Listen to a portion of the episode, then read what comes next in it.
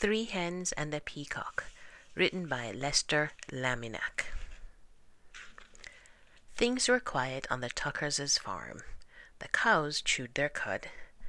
The hens clucked and pecked and laid their eggs.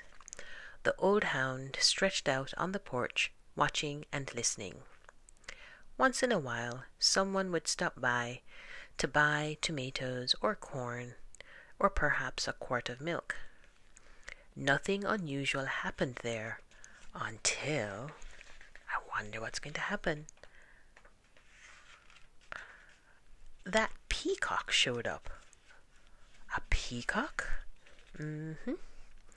The cows and the hens and the old hound kept right on doing what they'd always done.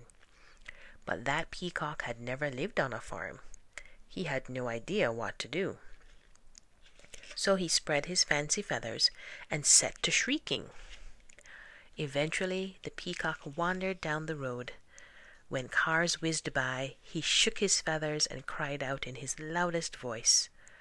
Of course, folks stopped for a closer look. Day after day, more folks stopped to admire the peacock, and they all bought tomatoes and corn, eggs and milk. Business was booming on the Tuckers' farm.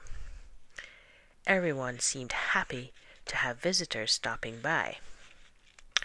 But trouble was brewing in the hen house.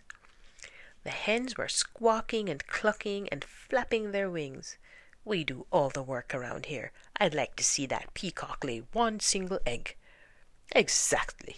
He just struts around screaming. Hm. I suppose fancy feathers are more important than laying eggs. Hm, that lazy peacock gets all the attention and we do all the work. The peacock had heard every word. For days he moped about, moaning and groaning. I wish I could be more useful around here. Hm, clucked one hen. The others ruffled their feathers. The old hound stretched and slowly raised his head. Why not let the peacock stay here to be useful, while you hens take the glamorous job down by the road? What do you think? Do you think that's a good idea? To send the hens to the road and have the peacock stay and lay eggs? Hmm. Let's find out what happens. The three hens began clucking to one another. Ooh, what a wonderful plan! Yes, it's a fabulous idea. Oh, ladies, we simply must fancy up our feathers tonight, and nothing but our brightest beads, bangles, and bows. We'll stop traffic for sure. Why, you girls know I could strut with the best of them. The peacock perked up. Let's do it, he declared. Tomorrow I'll stay here, sit on a nest, and cluck. And we'll get all gussied up, said the hens. We'll be so glamorous. At sunrise the next morning, the hens strutted down to the road. The peacock marched right to the hen house and poked his head inside. The hens flocked by the road, waiting for a car. When they saw one approaching, they clucked and squawked and flapped their wings in a flurry of feathers. Hmm, but every car whizzed right on by. The peacock sucked in his tummy and wiggled from left to right, trying to squeeze through the tiny hen door. His front half was in, his back half was out. Down by the road, those hens tried every chick trick they knew. Still, no cars stopped. Finally, the peacock made it into the hen house. He held his breath and pushed with all his might, but no matter how hard he tried, he could not lay a single egg. Not one. The old hound stretched out on the porch, watching and listening. What's that peacock doing in the hen house? asked Farmer Tucker. Who knows, said Mrs. Tucker. And what are those hens doing down by the road?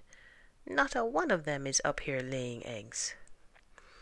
Well, the way things are going, we aren't likely to have anyone buying eggs today, said Farmer Tucker. We need that peacock down there stopping cars. When the peacock heard that, he smiled, the biggest smile you ever saw on a bird's beak. I am helping, he thought.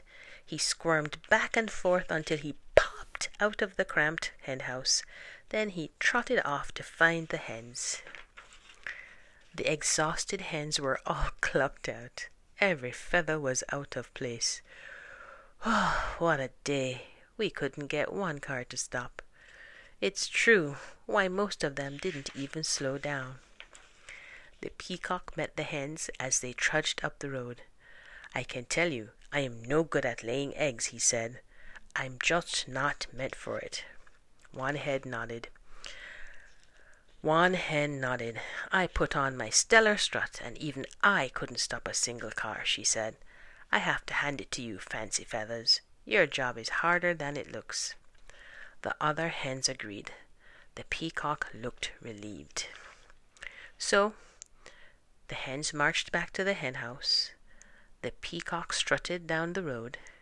The old hound stretched out on the porch, watching and listening, and things were quiet again on the Tuckers' farm. The end.